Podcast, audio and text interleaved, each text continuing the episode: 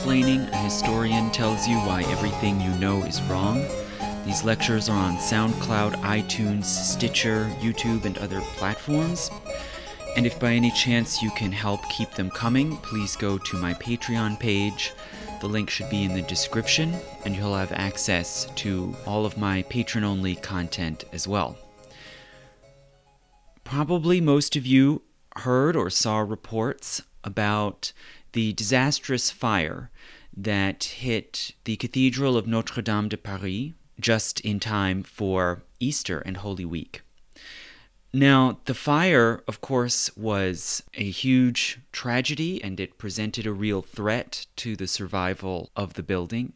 But as I told people at the time, it could appear uh, more dire from a distance than it really was. Uh, Notre Dame is a stone Gothic cathedral, and like all stone Gothic cathedrals, it's extraordinarily well built. It's held up through many centuries. And fires are one of several disasters that happen from time to time to cathedrals. And in most cases, they don't destroy them and they are eventually rebuilt and restored in one form or another, either to the state they were in before or maybe in a completely new form. So, I want to talk a bit about uh, about Notre Dame and about Gothic cathedrals, right? To understand what these are. You know, they're uh, you know among the most extraordinary buildings and works of architecture in the world. They are understood, I think, rightly as the highest expression of the High Middle Ages, that are really complete expressions of, of an artistic vision and religious vision of the world from the High Middle Ages that brings together stonework, painting, sculpture, glass, music, all together in a kind of complete and enveloping uh, experience if you ever get to see these Gothic cathedrals. So, I want to explain some about what cathedrals are. What does that word even mean? And what is Gothic? What does it mean that a building is, is a Gothic cathedral. And then I'll talk about Notre Dame specifically and what is so distinctive and significant about it. It is, of course, one of the earliest uh, Gothic cathedrals and possibly the most famous. It's definitely among the top three or four most famous cathedrals in the world, really, uh, of any style. And so it was, of course, very dramatic to have sort of the eyes of the world on this uh, unexpected uh, cataclysm. But uh, but I want to put it in a bit of perspective, right? Why why does it matter, and also why should we not be too shocked or overwhelmed by this particular crisis that Notre Dame is facing today? So before I get into those details, I want to give you a little sense of the really turbulent and tumultuous life that a cathedral often lives and survives through, and how we can make sense of how cathedrals survive and persist through the centuries. I want to just read you a little summary of the life of Rouen Cathedral, which is another enormous Gothic cathedral just a bit north of Paris in Normandy, France. And all of this, all of these facts from the timeline of the history of Rouen can all be found on Wikipedia. It's just widely available information. So let me just read you through a little, a little sketch of the life of this cathedral. A church was already present at the location in the 4th century, and eventually a cathedral was established in Rouen. It was enlarged in 650 and visited by Charlemagne in 769. All the buildings perished during a Viking raid in the 9th century. St. Romain's Tower was rebuilt in 1035. The buildings of Archbishop Robert were consecrated in 1065. The cathedral was struck by lightning and burned in 1110. Construction on the current building began in the 12th century in early Gothic style for St. Romain's Tower, front side porches, and part of the nave. The cathedral was burnt again in 1200. Other buildings were built in the High Gothic style for the main works, such as the nave. The cathedral was again struck by lightning and burned in 1284. In 1302, the old Lady Chapel was taken down and the new Lady Chapel was built in 1360. The spire was blown down in 1353. Construction of the southwest tower began in 1485 and was finished in 1507. The Butter Tower was erected in the early 16th century. The realization of the Butter Tower caused disturbances in the facade, which caused the reconstruction of the central portal and the west front, begun in 1509 and finished in 1530. The original Gothic spire suffered a fire in 1514, but nevertheless the project of a stone spire was denied. In the late 16th century, the cathedral was badly damaged during the French Wars of Religion. The Calvinists damaged much of the furniture, tombs, stained glass windows, and statuary. The cathedral was again struck by lightning in 1625 and 1642, then damaged by a hurricane in 1683. The woodwork of the choir burnt in 1727, and the bell broke in 1786. In the late 18th century, during the French Revolution, the state nationalized the building and sold some of its furniture and statues to make money, and the chapel fences were melted down to make guns.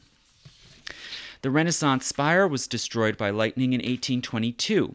A new one was rebuilt in the neo Gothic style, but of cast iron instead of wood. The cathedral was named as the tallest building in the world from 1876 to 1880. During World War II, the cathedral was bombed in April 1944 by the British RAF. Seven bombs fell on the building, narrowly missing a key pillar of the lantern tower, but damaging much of the south aisle and destroying two rose windows. A second bombing by the U.S. Army Air Force just before the Normandy landings in June 1944 burned the oldest tower, called the North Tower or St. Romain Tower. During the fire, the bells melted, leaving molten remains on the floor. In 1999, during Cyclone Lothar, a copper clad wooden turret, which weighed 26 tons, broke and fell partly into the church and damaged the choir.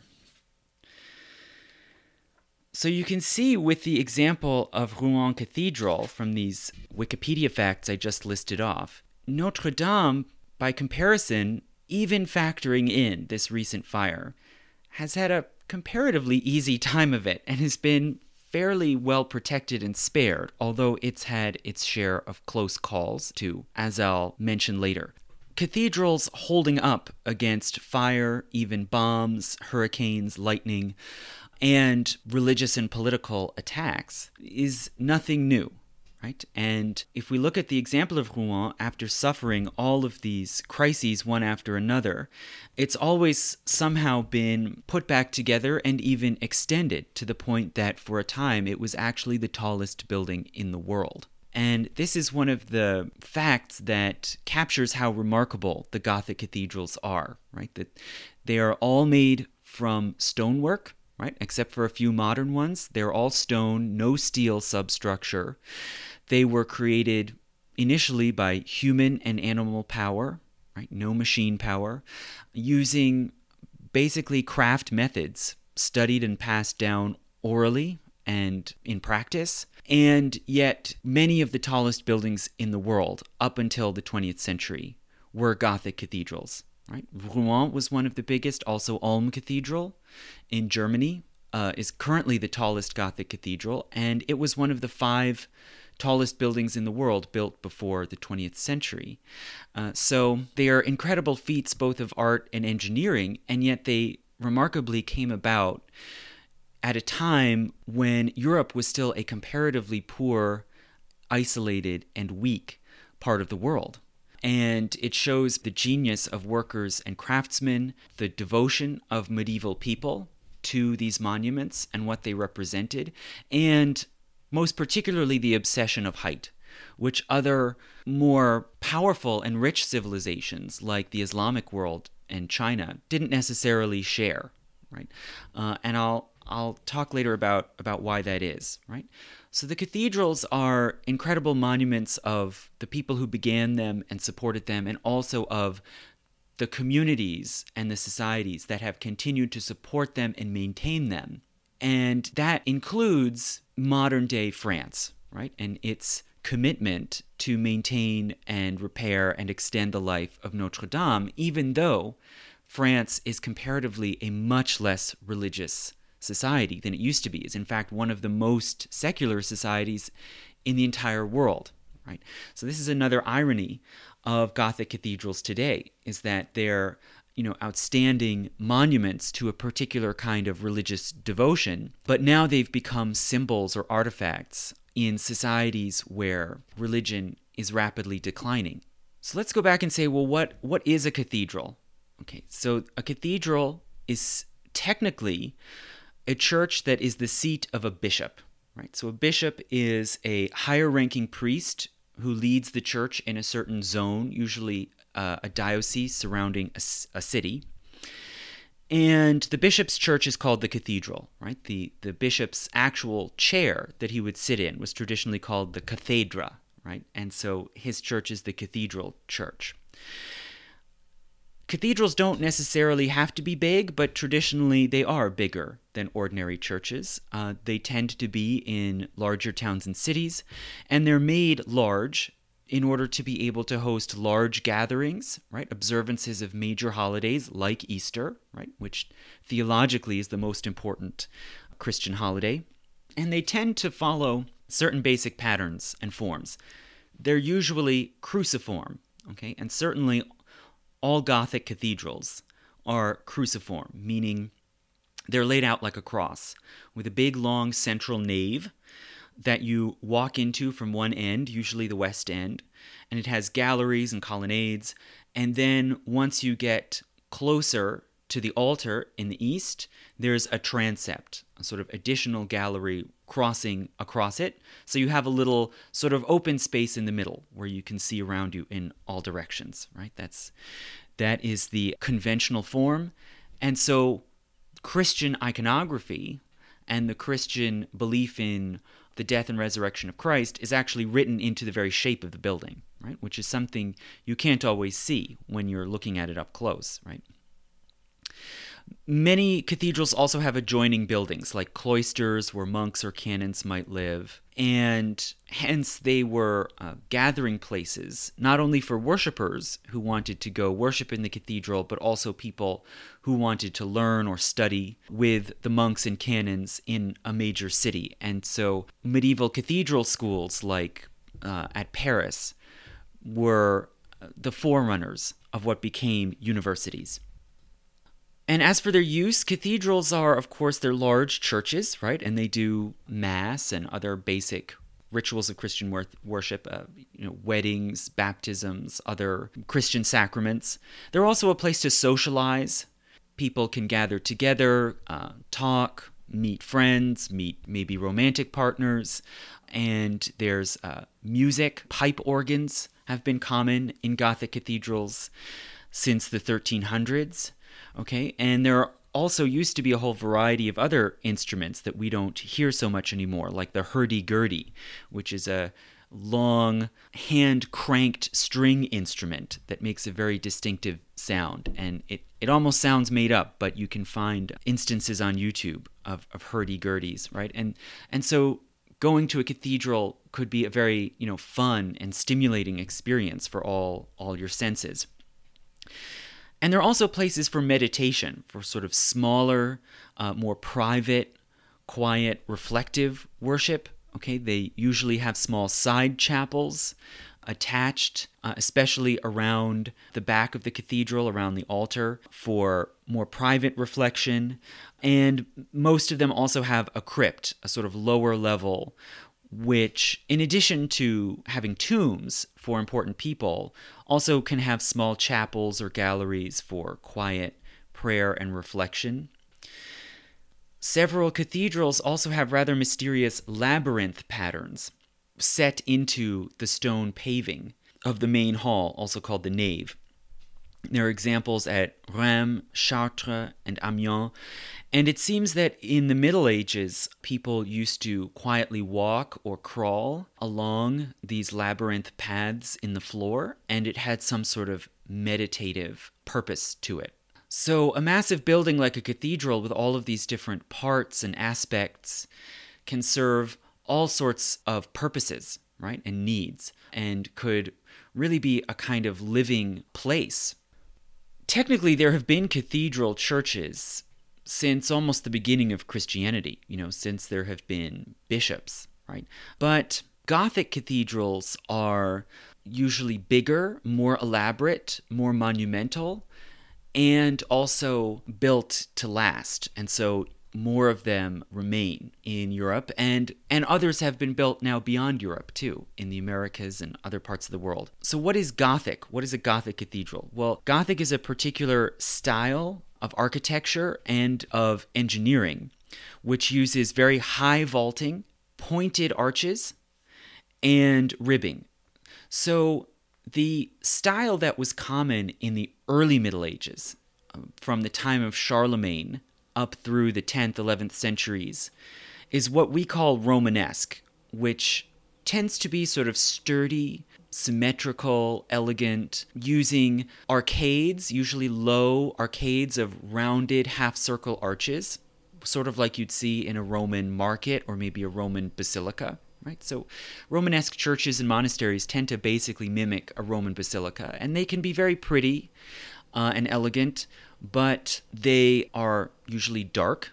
Okay, there's not much space for windows. They can be cold and drafty uh, without much fresh air. And so, in a lot of ways, they're uncomfortable, right? And you can go into certain beautiful Romanesque chapels, like the one in the Tower of London, and they're very pleasant, pretty spaces, but you can see where they fit into a fortress, right? And they f- can feel kind of fortress like and even look sort of fortress like from the outside, right?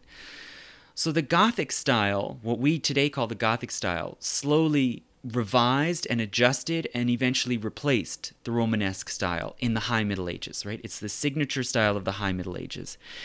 And the idea of using high vaults, right? High vaulted tunnels, high archways, and peaked arches is to raise ceilings up higher, right? Support taller covered chambers, and then open up spaces in the walls all around for more windows and doors, right? To allow in more air and particularly more light, right? So height and light were the watchwords of Gothic, right? And when we go into a Gothic cathedral today or a Gothic chapel like Sainte Chapelle, it can feel sort of dark to us, right? It has that sort of romantic dim light, okay? Because because there was limited glass, because there's no electric light, right?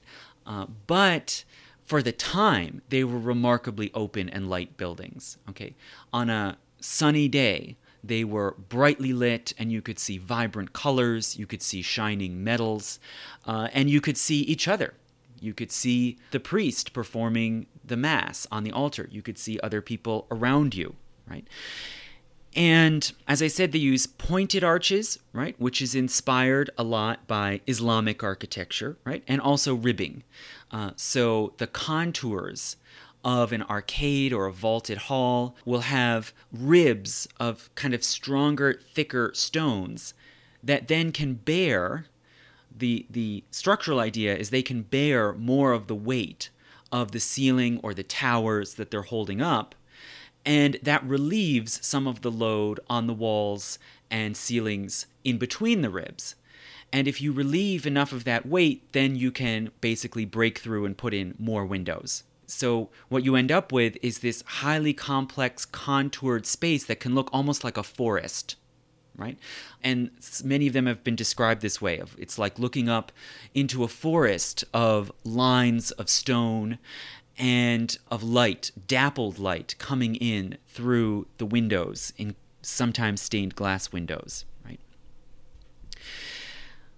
The gently curving lines and the high open spaces also evoke heaven and try to represent the sort of unity and harmony of the cosmos, right? With with smooth, curving, uh, harmonious parallel lines running right from those huge uh, heights down to the floors, right, where, where the people stand. So you can feel sort of lifted up, connected to this massive heavenly space above you. It evokes the medieval belief in a sort of unified cosmos or the great chain of being, right? The, the notion that everything holy and profane is uh, ordinary people, saints, angels, God are all connected, right? And and fit together into a sort of divine scheme of the universe, right? In the words of the historian Otto von Simson, a cathedral, a Gothic cathedral, is supposed to be an image of the kingdom of God, unified, harmonious space. And it's supposed to inspire a kind of religious experience in which you can see a sort of grand harmonious scheme around you and you're able to identify with all these other beings, whether they're uh, God or Christ or angels or simply the other people around you, that you're sort of sharing this uh, beautiful overarching vision. Right? And, and as I said, it envelops you. There's sound, light, often smells.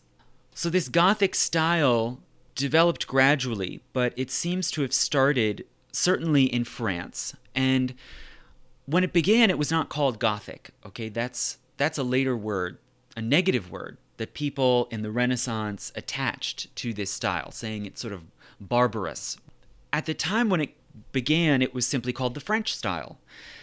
And it seems it started, the, the basic ideas were first tried out at the Abbey of Saint Denis, just outside Paris, which is an important monastery and, and abbey church patronized by the French crown where French kings were for centuries were traditionally buried, right? So Saint-Denis is closely connected to the French monarchy. And the Abbot Suger had their choir rebuilt in the year 1144 with this sort of high peaked arches and vaulting and large windows, right?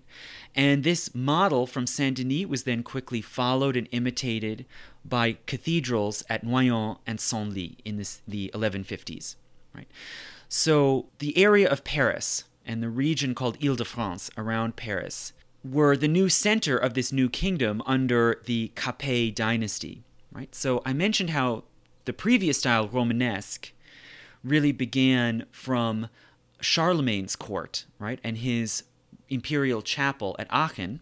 Well, the Carolingian dynasty gradually fell apart and lost control of the empire, including France, and eventually, in the 10th century, a new dynasty came to power called the Capets that worked very hard to piece back together a coherent, unified kingdom centering on their capital of Paris, right, on the Seine River. And once they had reached a certain level of success and prosperity and wanted to assert themselves as major new powers in Europe, they started sponsoring Gothic constructions, right? Like beginning with the Abbey of, of Saint Denis, right? So there's always been a close connection between the Gothic and France and monarchy, right? King Louis VII was the king from this dynasty in the mid 1100s, and he was a builder king, right? And he was the main first sponsor of Gothic building. The style then spread out to the rest of France, you know, Gothic, new Gothic buildings started springing up in, in southern France. And then from there outward all over, including to Britain and Germany. Uh, so you see a lot of Gothic constructions from the 1200s, 1300s in England, Scotland, Germany. And then also it did pass some into southern Europe, to some parts of Italy and Spain. So those areas didn't adopt Gothic as completely because they had so many Roman, you know, Mediterranean models all around them. But you do see some Gothic monuments like the Cathedral of Milan in northern Italy. There is a Venetian Gothic style in Venice, which you see especially in the Doge's Palace. And Catalonia in Spain. So the Cathedral of Barcelona is an example. So Gothic it was adopted on other smaller sort of chapels, abbey churches, sometimes private homes, palaces. Sainte Chapelle, built by Louis IX in Paris, is a great, uh, you know, high Gothic building. Uh, King's Chapel at Cambridge in England, Rosslyn Chapel is a remarkable example of late Gothic in Scotland. Also, Westminster Abbey, which is a, a royal church in England, and also some civic buildings like the offices of the Generalitat in Barcelona. But nonetheless, cathedrals are the height, right? Cathedrals are the most visited, the most used buildings right at the center of important cities, and they are the most ambitious, most extreme Gothic projects, right? And Gothic cathedrals tend to be extremely complex and ornate. And there was, as I said, an obsession with going higher and higher. The biggest, eventually, when it was completely finished, is Ulm Cathedral in Germany at 530 feet. So, you know, bigger than any skyscrapers that were built until well into the 20th century. And it was built, you know, piece by piece in stages, all in stone, between 1377 and 1890. And as I said before, it was one of the five tallest buildings built in the world before 1900, uh, once it surpassed, slightly surpassed, Rouen Cathedral. So, how were these buildings built for the most part, right? How were the sort of core structures first created in the Middle Ages? Well, they were made completely by hand, right? By teams of stonemasons, stone carvers, and carpenters who usually were hired uh, as laborers by the church or whoever the patron was and lived in temporary buildings set up at building sites called lodges usually sort of wood, wooden tarp, temporary worksite buildings. And this term lodges, you you know, you probably know, is still used by by Freemasons today, right? And and Masonic lodges are the descendants of these building site lodges. They used human and animal power, right? No steam power nor electricity, which makes it incredibly ironic, of course, that the Notre Dame fire, it seems, according to authorities, was most likely started by an electrical short circuit. so it survived all these centuries, uh, and the biggest hit it's ever gotten is possibly because of electricity. So these workmen of mostly stonemasons and some uh, some carpenters and other craftsmen who lived in the lodges created a kind of secretive craft guild you know, somewhat similar to other craft guilds like weavers or tailors, but more closed, more secretive, because these large teams of builders had to negotiate for pay with their employers. Right? And they wanted to maintain cohesion and as well as protect the quality of their work. And negotiating for wages and working conditions was illegal in many places. And so they had to be very secretive and control who participated in the work and what they did and what they knew. In this way, you can say they're the closest of any medieval guilds to modern day unions.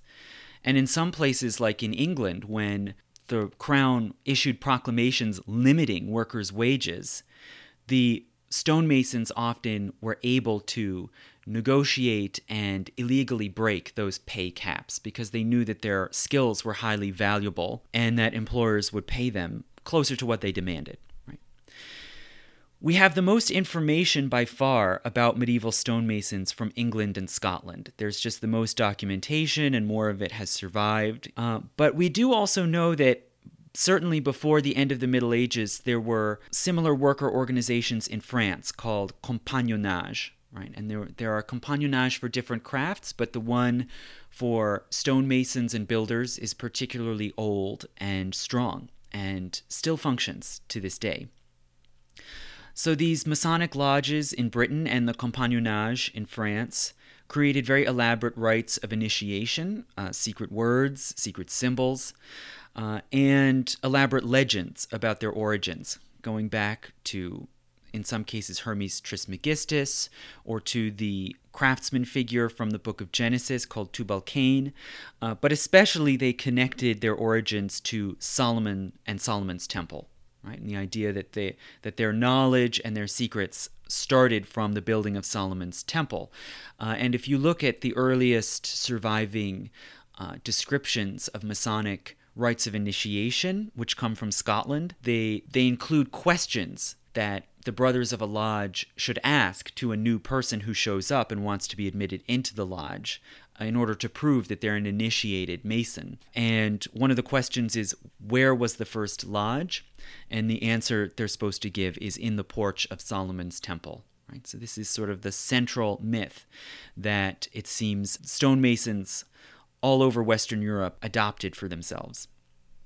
As for how they actually built, what was the technical process? There's practically no documentation. In fact, in this case, I think I can go all the way to say there is no written documentation about how the stonemasons built. And what we have is a few pictures here and there that might show a crane with a pulley, uh, a bit of scaffolding. And there is one sketchbook from an enigmatic uh, man who lived in the 13th century in France called Villard de Honnecourt, which shows some sketches of buildings and their sort of schematics of their structures, as well as some sketches of decorative motifs. But it seems that Villard de Honnecourt probably was not really a mason himself. He was just a person interested in technical knowledge who made a few notes and drawings, right? So we really have nothing passed down to us from the builder's actual building process, right? And the largest reason for that is probably because most of the Masons were illiterate. You know, some maybe could read and write, but their knowledge was passed down orally, right? It was by oral teaching and action that you would learn the technical skills and processes to build a Gothic monument right? And as you learn more skills, you might move up in the hierarchy of workers and eventually become a master mason overseeing a building site, right? And it's theorized, some scholars theorize that Villard de Honnecourt's uh, notebook, which we do have, was used as a sort of instructional sketchbook for explaining uh, building designs to new masons right? So so it was used for for these sort of largely illiterate new builders, okay, to teach them this oral craft knowledge. The building of a cathedral was undertaken very gradually, piece by piece, usually without any master plan. Okay, rather, a team would be brought in and they might work for a few years, maybe a decade, building the beginning of a cathedral, which would be the back part, the choir, which contains the altar, right? Once you had that built and you could close it off temporarily, you had a church building you could use. But then people would run out of money, or the Masons would go move to some other site, and it would stay that way until a new team was brought in to extend it further. And they might then build the nave, right? And then another team might build the transept, and then another team might build belfries or a spire, right? So it would go stage by stage over the course of decades, right? And most large cathedrals took at least a hundred years just to have a complete workable cathedral form. As I said, there was no architect. There was no architect who sat down and said, here's the whole design of the building. Right? It didn't work that way. Rather, the initial team that began building would create a set of templates, which is simply wooden boards with dimensions and shapes for the basic building blocks that they're using, right? Once they were done building, they would seal up those templates in the building, maybe in the crypt or the sacristy, and then the next team would take those templates and use them to create the stone blocks that they needed that would fit the correct dimensions to continue the structure. And each team of masons and each master mason who oversaw periods, phases of work on the cathedral would judge whether to continue exactly the same patterns and exactly the same decorative style that the previous team had created or to adjust it, update it, change it completely, right? So if you look at a cathedral and you know the different styles, you can see the, the time lapse over which it was built. You can walk in the entranceway and see late Gothic with extremely high pointed arches, a lot of tracery, a lot of ribbing. And then as you go back, it gets a little simpler. You get sort of more gently peaked arches. And then once you get to the choir, you might see early Gothic or you might even see Romanesque. If it was started before 1150, you might see Romanesque rounded arches and sort of Greco Roman looking pillars with capitals. Right? So the form and style of the building, of the different parts of the building, tell the story of the different generations that built it. As each section was being built, the, the stonemasons made very painstaking use of scaffolding and shoring. Right? Materials were very expensive. You didn't want to waste any stone, nor wood or nails, all of which were expensive. So, one of the first things stonemasons had to use was how to take a limited amount of wood and create a sturdy scaffolding structure from which you could then lift and place the stones and ornaments. And as you built the stone structure, you'd have to add in scaffolding, take away scaffolding, add up shoring, sort of uh, beams to hold up the different parts, uh, the different walls, the different parts of the vault, to keep them stable. So, really, the process of building was not so much a matter of just mapping out what do you want the finished structure to look like.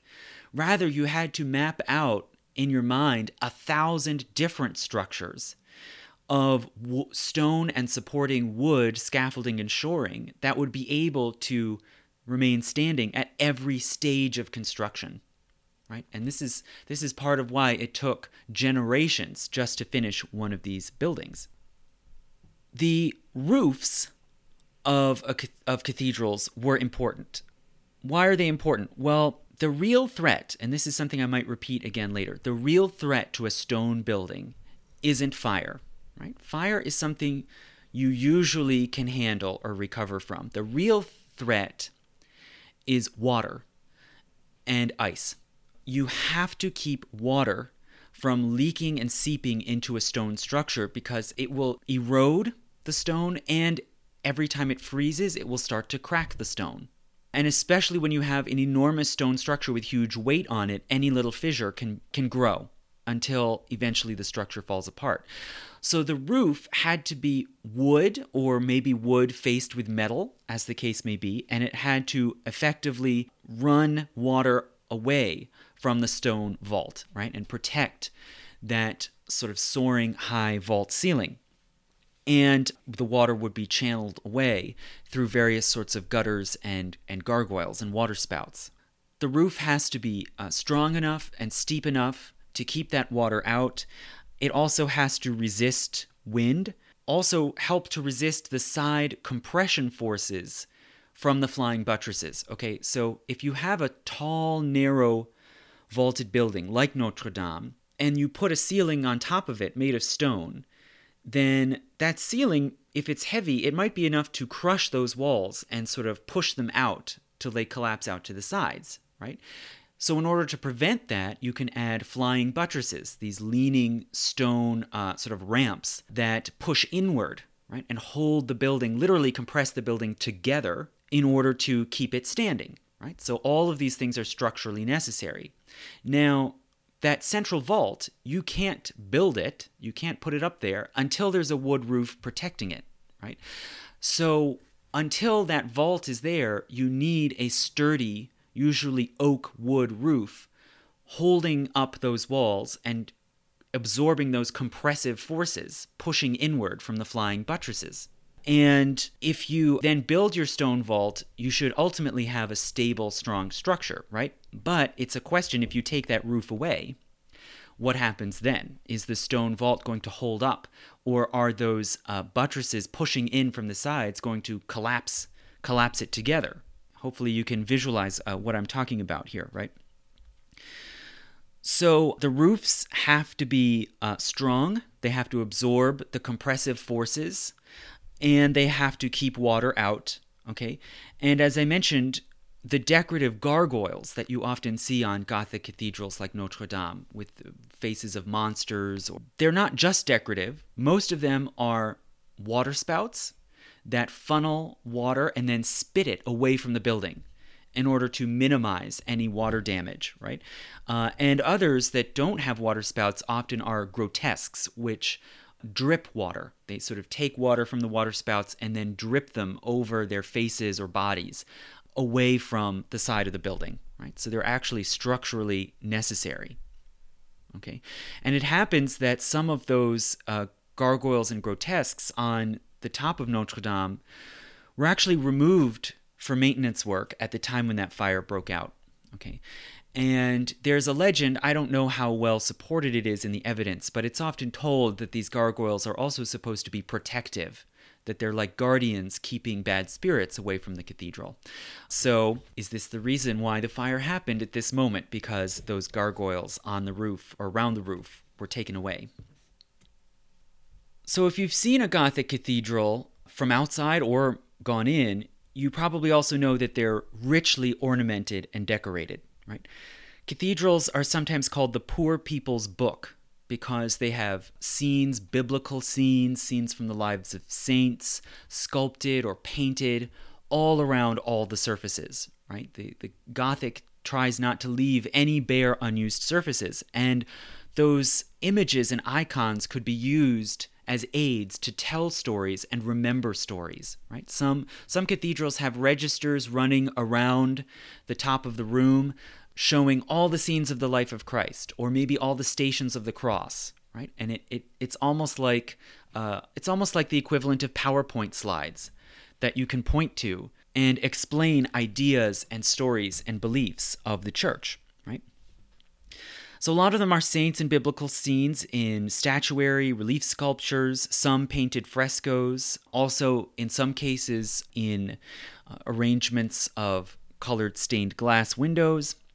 Uh, in Notre Dame specifically, you see various figures on the front facade, sculpted on the front facade, showing the complete story of humankind as understood by the medieval church. So you have Adam and Eve right?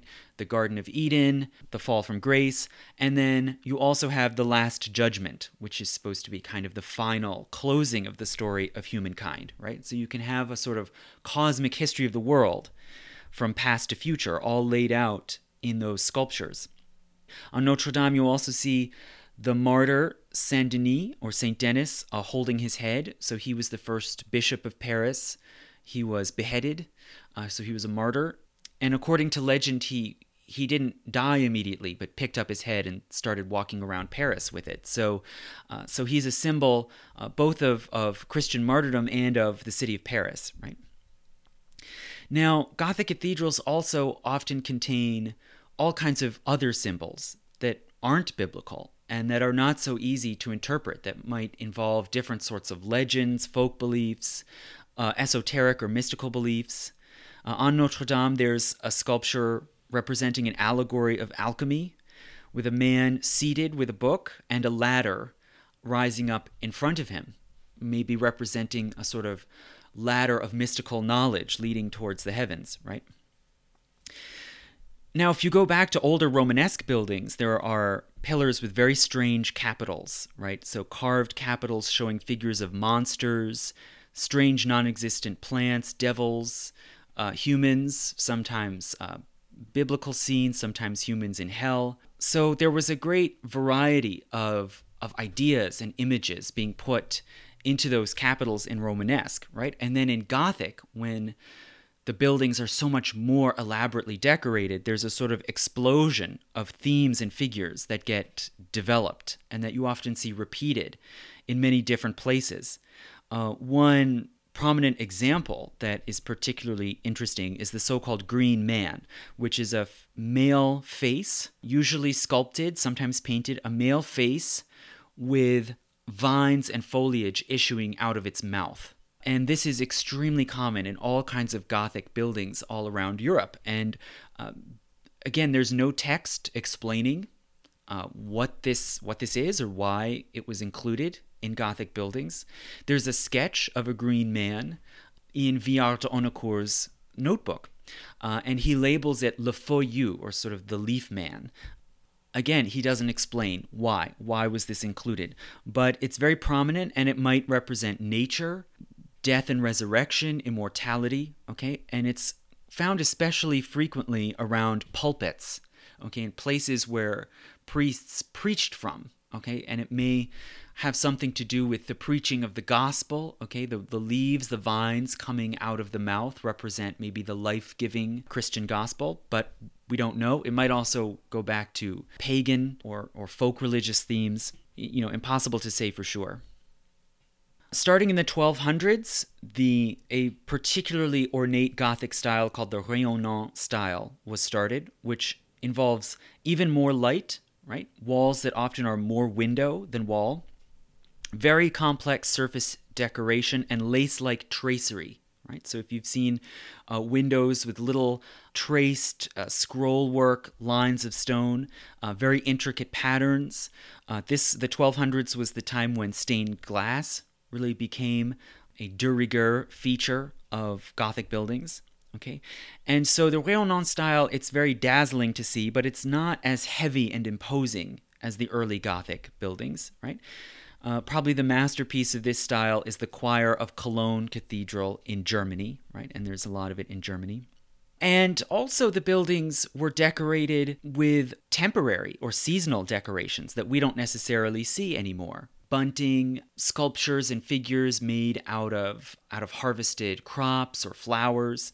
Okay, the first known Christmas tree ever recorded was erected in the Strasbourg Munster, a, a large Gothic abbey church in Strasbourg in 1539. Uh, and this elaborate ornamentation came under attack, firstly in the Reformation. In France, and in other and then in other countries including England okay so in the 1520s 30s 40s Protestant sometimes Protestant mobs sometimes authorized Protestant government authorities went and attacked statues tapestries fresco paintings destroyed images okay and in a way you can call this an iconoclasm but really it was more than just an iconoclasm because the Protestants saw embellishment of churches as a kind of idolatry. So they destroyed decorative cloth, silver uh, objects and instruments, woodwork, and so on. And these were often stripped out and burned or thrown into rivers. Okay, and so a lot of cathedrals, uh, both in Protestant countries and in France, show the the effects, even the scars of the Reformation. As for Notre Dame specifically, it's located on Ile de la Cité, a large island in the Seine River, which is probably where the original Celtic village of Paris started. Okay, so it's it's right in the historic heart of the city. That particular site on the island may have been a pagan temple originally, seems likely, uh, but by the year 700, it had a large Roman style Christian basilica with uh, colonnades in the Roman style, right? And it was very uh, impressive, but it probably also was quite dark, right? So in 1160, the Bishop of Paris, Sully, uh, proposed building a new cathedral that would be large, slightly larger, and that would have more light. Okay, uh, and this was appropriate for the new growing city, which was the political and also economic capital of this French kingdom.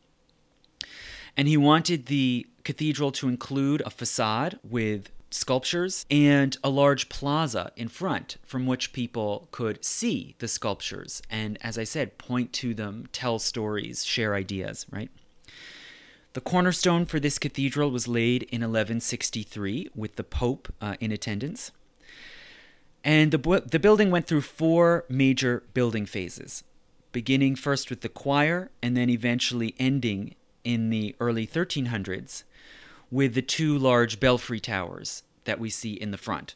Again, it took several generations and several different teams of builders, right? Each of which had its own methods and its own ideas as it contributed, okay? It was largely completed. The, the main structure was basically finished by 1260, so after 100 years. And in that year, the major south facing rose window was installed as sort of the crowning achievement, uh, the crowning ornament of the cathedral.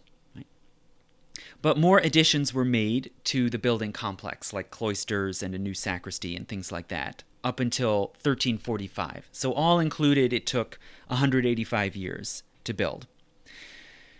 Some restorations and replacements were made in the 16 and 1700s, including some embellishments like the sacristy, which you can still, still see, which is in a bit more of a kind of Renaissance neoclassical style. Now, it's very significant, although many kings visited and supported in some way the creation of Notre Dame, it was not an expressly royal church. Okay? Kings of France were traditionally crowned at Rheims Cathedral, which is northeast of Paris, and they are buried at Saint Denis. Okay?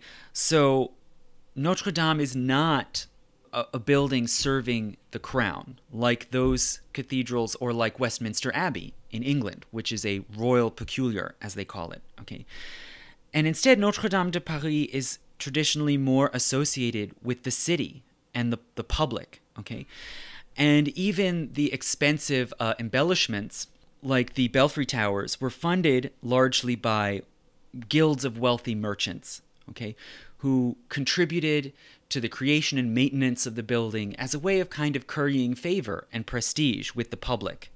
And probably also ordinary people, people of limited means, made what small contributions uh, they could. This is common in Gothic cathedrals. You might remember when I was talking about Rouen, I mentioned the Butter Tower, right, built in the 1500s, which, you know, it's not a tower made of butter, but but in a sense, it is because during Lent, traditionally, people were forbidden from eating butter. That was taboo during Lent. But if people wanted an exception from that rule, then they could make a small donation to the building of the cathedral as a, you know, an indulgence, basically. And so ordinary people who might make these small contributions of a few dollars, those donations were collected to create the so called butter tower right? So this is another example of how a lot of people could feel very connected and invested in the cathedral of their city, right? Uh, that they that they had helped to bring it about, and it was part of their lives. Notre Dame, uh, it is still the main cathedral, of course, of Paris, which is the capital, and it was sometimes used for royal occasions, particularly by royals who were looking for public favor and public support. Right? Uh, for example, Henry VI of England, who tried to make a claim, did make a claim to the throne of France, was crowned in Notre Dame in 1431. Uh, in 1572, King Henry of Navarre married the French princess Margaret of Valois at Notre Dame. Okay, and this was a very significant wedding because it was a Protestant ruler marrying into the French royal family and possibly becoming the heir to the throne. So it sort of threw in doubt whether the future monarchs would be Catholic or Protestant. Uh, and this wedding, although it was at Notre Dame, it was held in the plaza in front rather than in the church because he was a Protestant, right? And in that case, it didn't end up working out well because the wedding sparked riots in which Catholic mobs massacred Protestants who were in the city to celebrate this wedding. Uh, and that's what we call the St. Bartholomew's Day massacre. But nonetheless, a couple decades later, Henry of Navarre did still end up becoming King of France. As I said, also, people enjoyed music, and there was all sorts of music that could only be played on pipe organs or on the massive instruments in cathedrals. And Notre Dame got its first pipe organ in 1330 it was then later enlarged in the 1400s until it had over 2,000 pipes. Okay, now 12 remain today from that medieval organ, uh, but it is still considered sort of the the greatest, most impressive pipe organ uh, in the world. It was, as I said before, the cathedral was embellished from time to time, sometimes with crown support in the 1600s, usually with Baroque art okay, this sort of late Renaissance style. And most of the artwork and sculpture that you can still see in the cathedral tends to be Baroque. Uh, and the, the most prominent, the biggest example is the Pietà sculpture of St. Mary holding Christ by Nicolas Coustou from 1723 to 25.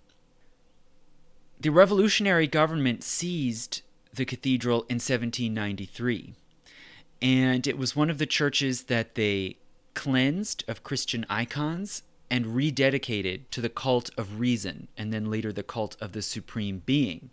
And for a time, uh, Mary was moved out of the church and replaced with a statue of Lady Liberty. Okay. All kinds of ornaments were stripped out and some of them destroyed. For example, on the front facade, there's a row of sculptures, statuettes of kings of Israel. And these were taken down and beheaded. Okay, that's what French revolutionaries like to do. They like to behead kings. Uh, some people say that, well, they mistook these sculptures of the kings of Israel for kings of France. I don't know if that's true. I tend to doubt it. I think more likely the revolutionaries understood that that frieze with sculptures of the kings of Israel was also metaphorically celebrating the kings of France, right? So after these attacks and the rededication during the revolution, the building was neglected for a long time and went pretty quickly into disrepair. The government handed the church control of the church back to the Catholic Church in 1802. Okay, once Napoleon made a certain set of agreements and concords with the church, it was given back in 1802.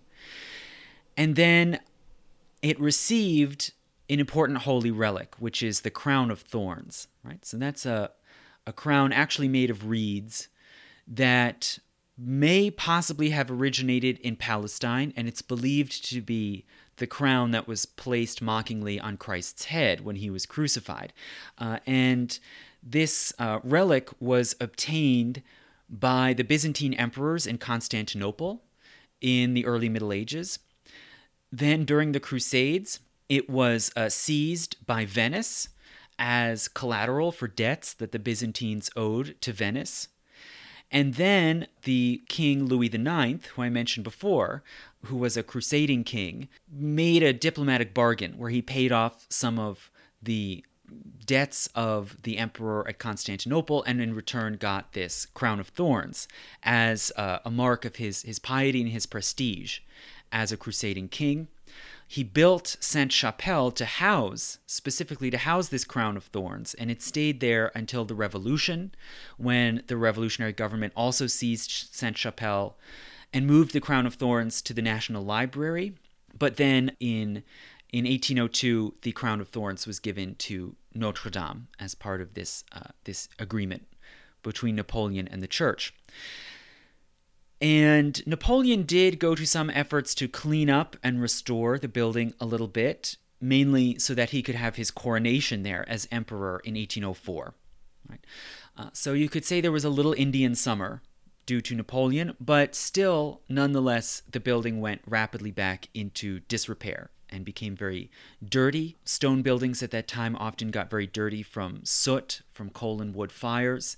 Many ornaments were broken or went missing. They may have been stolen or just fallen off.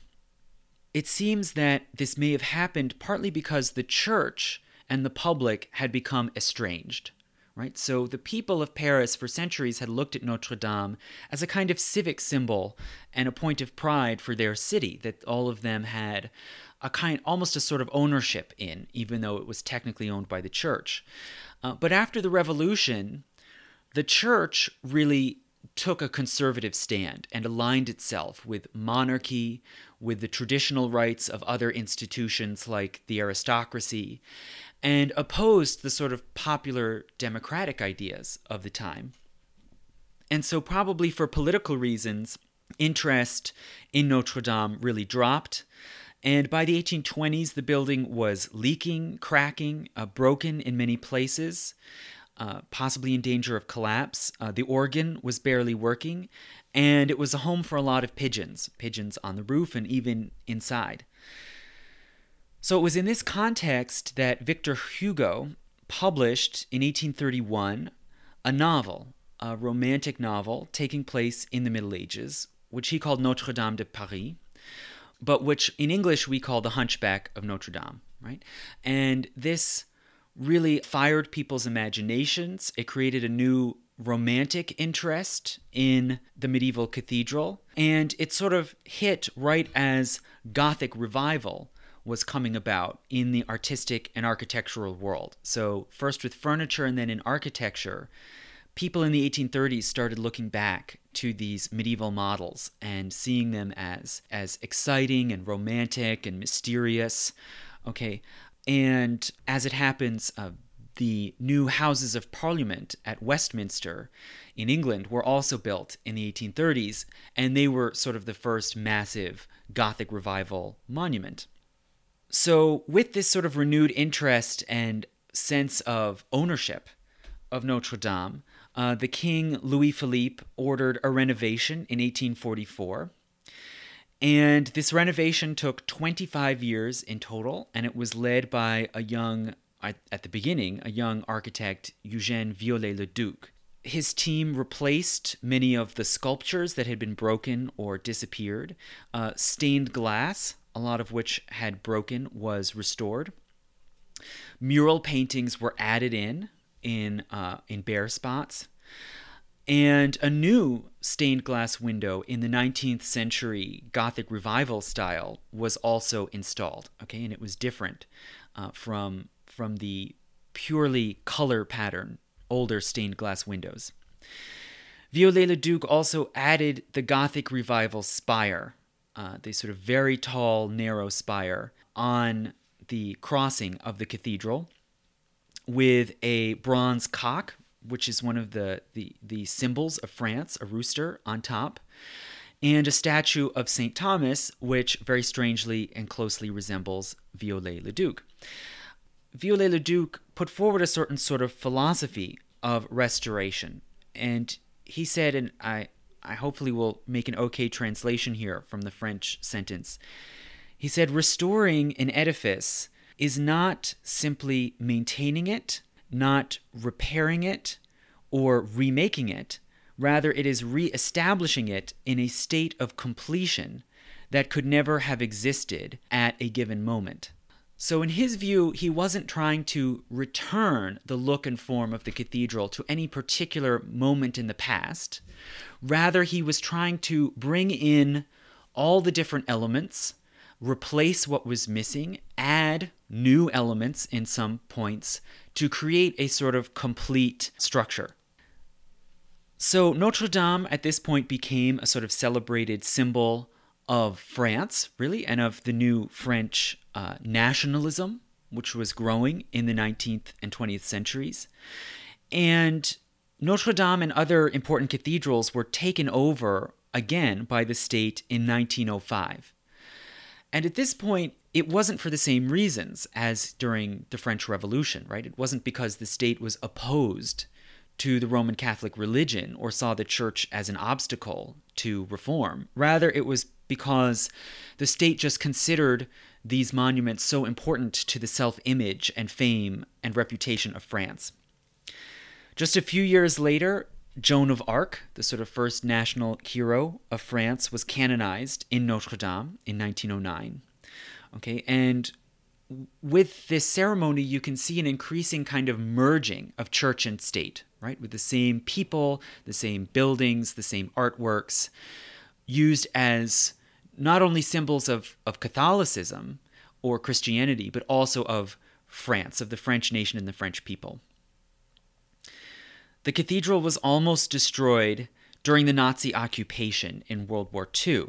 So in 1944, there was a rebellion uh, which took over some buildings in Ile de la Cité, in the old section of the city.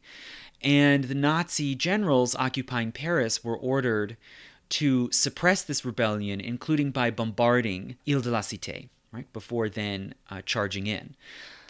The Nazi general knew that this meant that very likely they might hit and destabilize or destroy Notre Dame as well as Sainte Chapelle. And possibly for this reason, they held back until they negotiated a surrender from the rebels. Okay, and so the building ended up surviving. Later, after the war, it hosted the funeral of Charles de Gaulle, right, the World War II resistance hero and president, who was sort of the new kind of modern hero of France. And then in the 1960s, a, another renovation was taken out in which the 19th century window commissioned by Viollet-le-Duc was taken out and replaced instead with one in the medieval style, in, with a non-figurative pattern and deep colors, right? So Viollet-le-Duc's window had painted figures in, in a method called grisaille, sort of black and white figures painted on.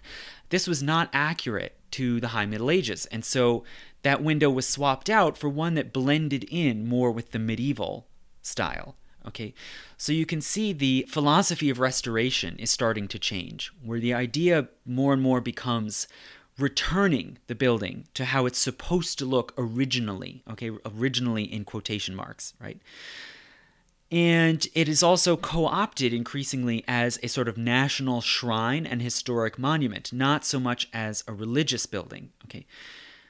The government gives the Catholic Church the right to use the building as a house of worship in perpetuity, but the government owns it, and church attendance is declining, right?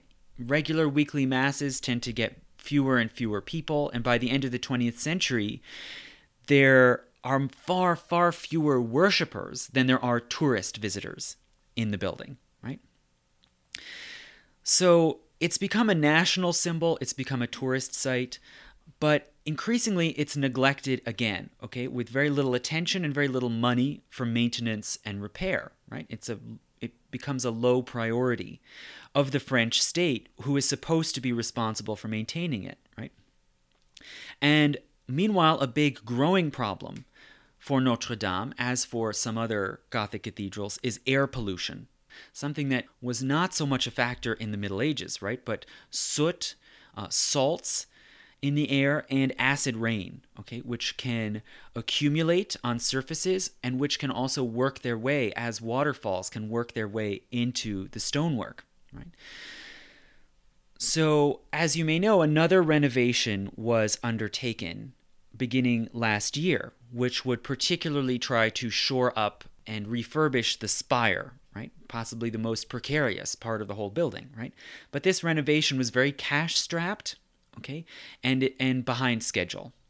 And arguably, you know, some observers felt that the building was in great danger, that conditions might again deteriorate, leading eventually towards some uh, collapse, because again, it the the support of worshippers was declining, and the French state and the French public, in a sense, you could say, took the building for granted. But then, on that fateful Monday in April 2019, a fire broke out. We don't know exactly what caused it, but the authorities and the custodians of the church believe that it was electrical it might have been a short circuit, and some have said a computer glitch, although it's hard to know exactly what that means without further explanation. It began in the scaffolding around the spire and then quickly spread into the roof over the center of the building. The very, very old oak beams of the roof seem to have caught fire very quickly. You know, they had been aged, they were probably dry, and acted as tinder and fed an extremely fast spreading, hot fire. It's possible that it was such a fast and hot fire also in part because the cathedral itself acted as a kind of chimney, with air moving into the building and then rushing up into the roof to feed that inferno. It was, you might say, arguably a disaster waiting to happen, right? All the materials and arrangement were there, and this is just when it happened. The fire, within a few hours, destroyed the entire roof over the main body of the cathedral and the spire. Firefighters were able to stop the fire from moving into the belfry towers, which have wooden and other flammable materials in them, and hence they were able to stop a structural collapse of the facade. It seems that the collapsing spire when it came down, it fell mostly forward onto the vault of the building. And the impact of that fall punched several holes into the stone vault. Right. So remember the there's there's this arched stone vault covering the nave and then the wooden roof above it. And this collapse uh, broke the vault in several places, including a fairly large one at the crossing right underneath where the spire used to be.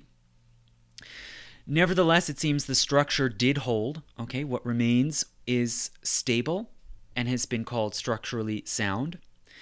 It's likely that there was some heat damage to the stained glass rose windows, uh, but they mostly are intact, okay? And whatever strain or heat cracking took place can probably be fixed.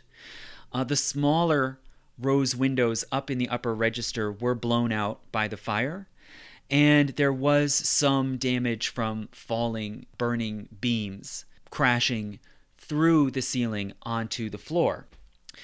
Had the fire continued, it's possible that it might have further weakened and cracked the vaulted ceiling, enough for the pressure, the compressive pressure from the flying buttresses, to have collapsed the walls inward. Some have said that that might have happened if the fire had continued to rage for another 15 or 20 minutes. I don't know how they measure that. You know, who knows? That might be dramatic exaggeration. So the basic stone fabric of the building does remain.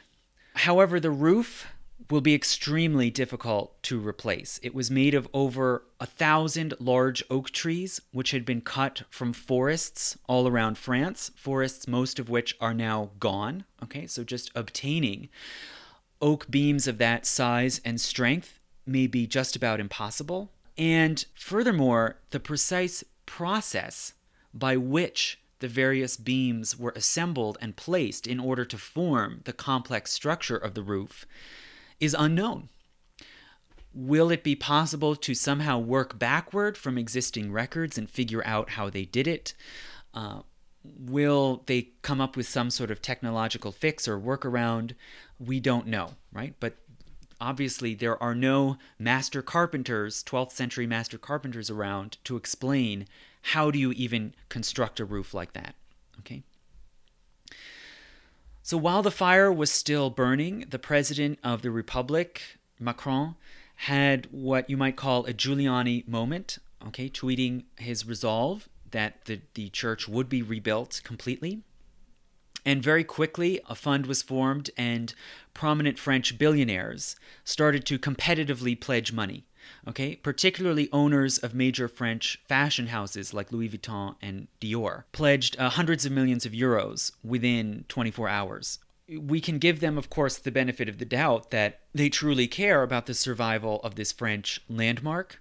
Uh, but it's also significant that it's very public facing industries like fashion that might want to curry favor and get good press who are giving the most. Very quickly, many critics pointed out that this uh, fire at Notre Dame got far more attention than many smaller but important disasters, like church arsons of black churches in the United States, or a fire that happened at the Al Aqsa Mosque in Jerusalem on the same day.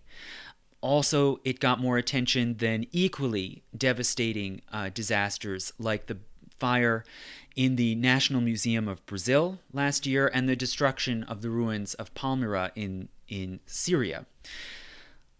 So, this is a valid point, but one can also uh, consider different reasons for this disparity. Okay, one, of course, is Eurocentrism and racism, right? That people care more about a European uh, structure in a largely white Christian country than they do about mosques or ancient ruins in Syria and so forth. That's probably a factor. But you also have to consider that for whatever reason, Paris is also a major touristed city, one of the most visited cities in the world. Millions of people from all over the world have been there. Uh, Notre Dame is a great monument right in the center of this city, so millions of people from all over the world have seen it in person, have visited it, right? And when the fire happened, thousands witnessed it live in person and were able to video, tweet about it. It could be easily reported on TV.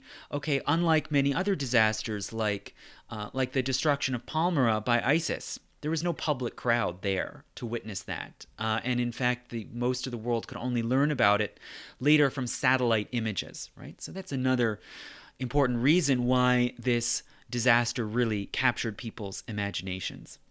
So, as the people of France and the Roman Catholic Church consider what to do, we should keep in mind that we shouldn't be too daunted, again, by this disaster, right? And part of why cathedrals have lasted so long since the Middle Ages is that they're extremely well built and that they can be salvaged and repaired from all kinds of catastrophes. Right? Cathedral fires are fairly common. Right? You put up a wooden roof or other wooden structures, and after a few hundred years, it's going to catch fire. Right? So it happens often to many cathedrals.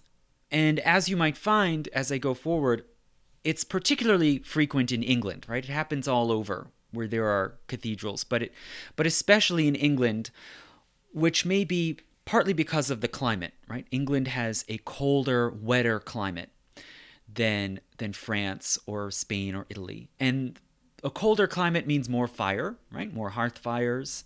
A darker, cloudier climate means more lanterns, candles, right? Also more water. Okay, so uh, again, water is the big threat to to stone buildings, and that might be part of why there have also been various collapses, okay, of cathedrals in England. But but it doesn't only happen in England. So as for destruction by fire, sometimes buildings destroyed by fire are recreated just as they were, but more often they're transformed and rebuilt in a new style that might borrow from but also extend or or revise or elaborate the older style, right? So some examples of that Canterbury Cathedral, which is the most important religious building in England, right? The seat of the Archbishop of Canterbury, uh, burned down in 1070 and was then rebuilt by the Normans in a sort of Norman Romanesque style, bigger than before. It then burned down again in 1174. Right? And it seems that that time the fire started from some nearby neighboring cottages in the town, cinders of which then ignited the roof, and the roof and much of the interior of the building burned, and it was rebuilt again in a more Gothic style. So a lot of the great monumental churches we know today are actually the result of rebuilding after fires. Right? Chichester in Sussex, Chichester Cathedral, was destroyed by a town wide fire that destroyed much of the town in 1187. St. Paul's Cathedral in London, which was originally a Gothic cathedral, was destroyed in the Great Fire of London in 1666, and Christopher Wren was commissioned to rebuild it and many expected that he would create a new, sort of updated Gothic building. But instead, he surprised the kingdom by proposing a neoclassical Baroque building with rounded arches and vaults in pure white stone and colorless windows. Right. So uh, St. Paul's is again it replace it replaces what used to be a Gothic monument but it's considered one of the great masterpieces of architecture in Britain, right? Uh, it is much more plain, open, airy, white, right? Uh, and so later in the 19th century, it sort of fell out of favor, and particularly Queen Victoria considered it sort of dull and undevotional, and she insisted that Byzantine style, colorful Byzantine style mosaics be added in to the apse to kind of jazz it up. So you see both elements in the St. Paul's of today. St. Paul's was also severely damaged in the Blitz, okay, in the 1940s when German bombs broke through and destroyed a lot of the transept, and that was later rebuilt. York Minster, the great Gothic cathedral in York, in northern England, was hit by fire in 1984. This fire was probably started by lightning, but it's uncertain. And the transept roof caught fire firefighters decided to intentionally collapse the roof and ceiling of the south transept in order to stop the fire from spreading to the rest of the building. The rose window in that part of the transept was shattered by the heat, but some of the lead frame held and it's been rebuilt. And the ceiling was replaced with a new one, including new roof bosses and a design competition was held for the new bosses, uh, the sort of ornament pendants hanging from the ceiling. So, in a sense, it was a compromise, right? The basic form was recreated as it had been, but there were new ornaments and decorations. The restoration of the collapsed transept roof and ceiling actually cost only a little over 2 million pounds, so it was less than a tenth of the cost of the cost of the renovation of the main facade. Right? So, recovering from disasters in many cases, even if it is expensive, it's often less expensive than repairing and shoring up the crucial stone structures that already exist. Okay? Also, in England, there have been several collapses, structural collapses, without any necessary cause, you know, that weren't because of a fire or a bomb, such as uh, Ely Cathedral in Cambridgeshire. The north transept collapsed in the early 1400s and was never fully rebuilt. It was simply replaced with a buttress holding the building up on the north side, and that's still there. Okay. Lincoln Cathedral suffered a fire and earthquake damage, okay, a rare English earthquake in 1185, and it was rebuilt in a Gothic style. A wood spire was added onto Lincoln Cathedral in 1311, which made it at that time the tallest structure in the world. Uh, but that wood spire rotted and eventually fell and collapsed in 1549 and was never replaced. Again, Chichester Cathedral in Sussex had a large masonry spire which collapsed, telescoping in on itself and falling into the church in 1861. And Queen Victoria, again a lover of Gothic, paid a lot of the cost to rebuild it. And the rubble of that collapsed masonry spire was then used to build a congregational chapel. Right? So, waste not, want not. Many structures, as I said again, were destroyed in iconoclasm, beginning in the Reformation. So, an important shrine to St. Richard attached to Chichester Cathedral was demolished in 1538. Uh, statues and stained glass were destroyed in Ely Cathedral and many other buildings all around Northern Europe.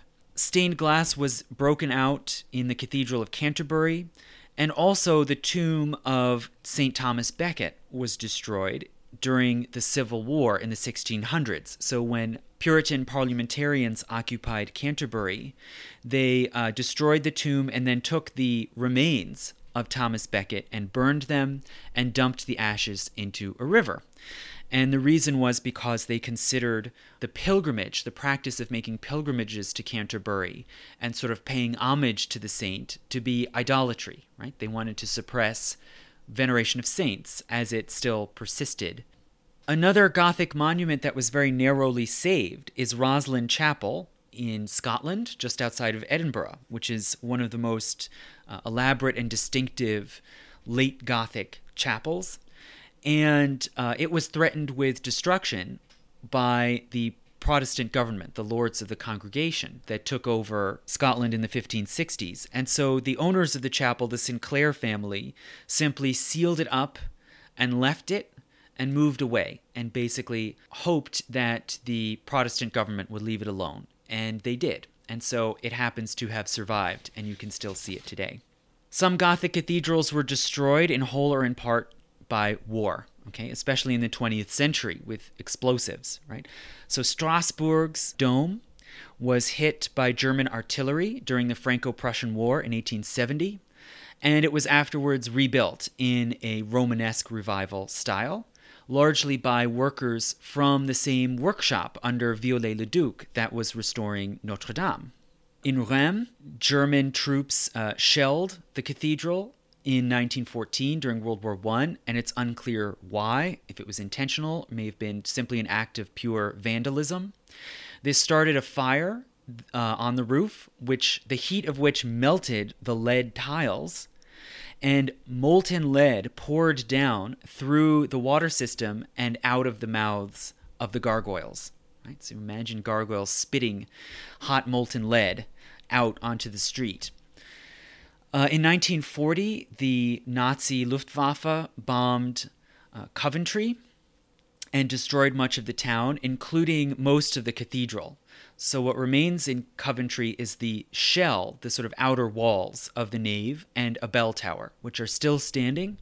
And the bell tower is still the tallest building in the city, and they've left it as a kind of uh, memorial to the war. Uh, in Dresden, Dresden had a 1730s Baroque style cathedral, which was severely damaged in the firebombing of Dresden by the Allies in 1945. And for a long time, it sat largely ruined until it was partly re- restored by the East German government in the 1980s and then more completely after 2000. Some cathedrals have been hit by earthquakes. You know, apart from that rare uh, English example I mentioned, the 2010 earthquake in Haiti destroyed the Our Lady of the Assumption Cathedral, and fundraising and a design contest were launched.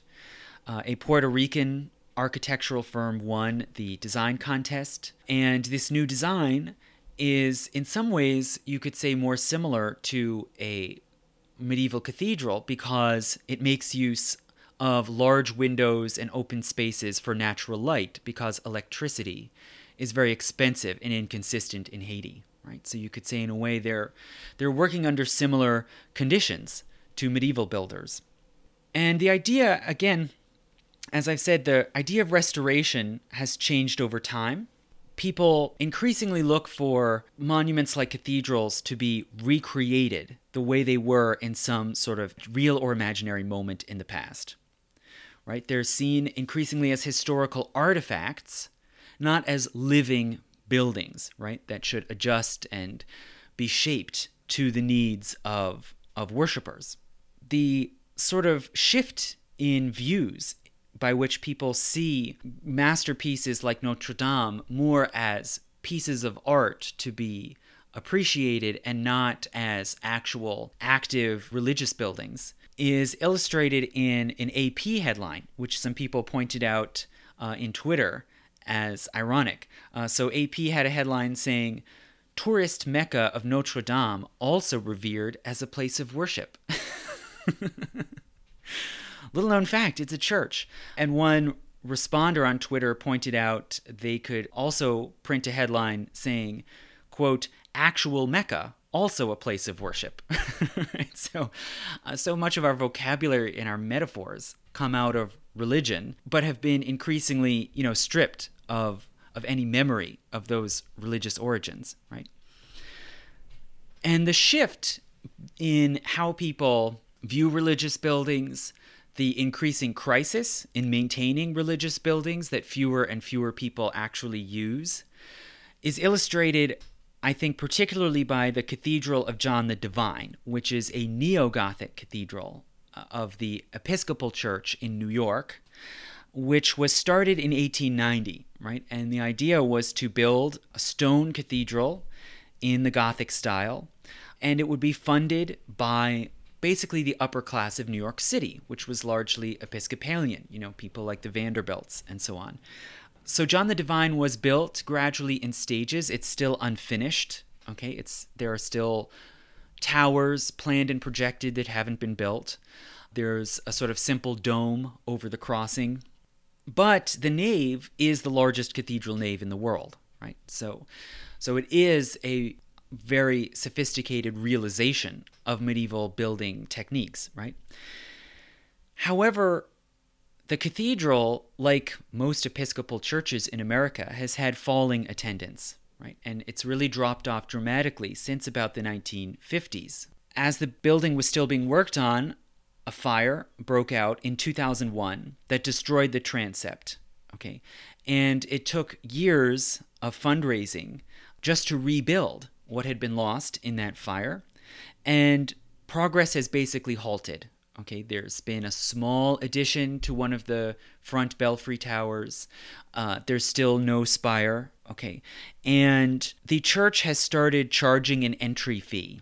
Okay, because the overwhelming majority of people who enter are simply tourist visitors, and they don't have money just to maintain the building let alone to actually continue building and extending it. So they've started charging an entry fee, and they also sold land, a strip of land immediately adjoining the cathedral to the north, and developers have built some sort of weird concrete building. I'm really not sure what it is. I don't know if any listener knows, uh, whether it's apartments or offices, but it's some kind of boxy concrete building that in no way reflects the cathedral and that is right up against the north face, basically blocking a view of much of the cathedral.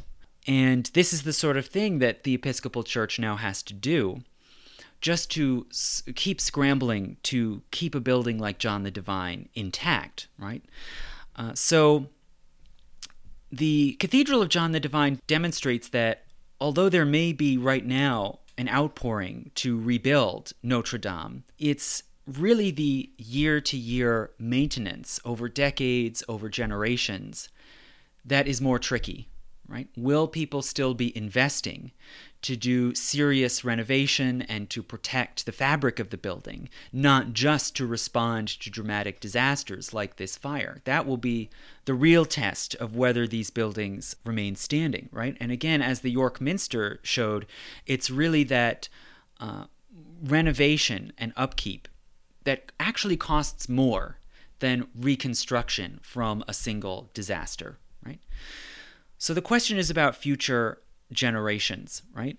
And that's why, in conclusion, I would just suggest you know, you may or may not care about religious buildings, you may or may not care about Gothic buildings, but rather than just focusing on Notre Dame and maybe donating to support that reconstruction, which is a perfectly worthwhile thing to do if that's what you want, look instead more to monuments and gathering places that matter to you in your own area or in other parts of the world that don't get these kinds of headlines, right?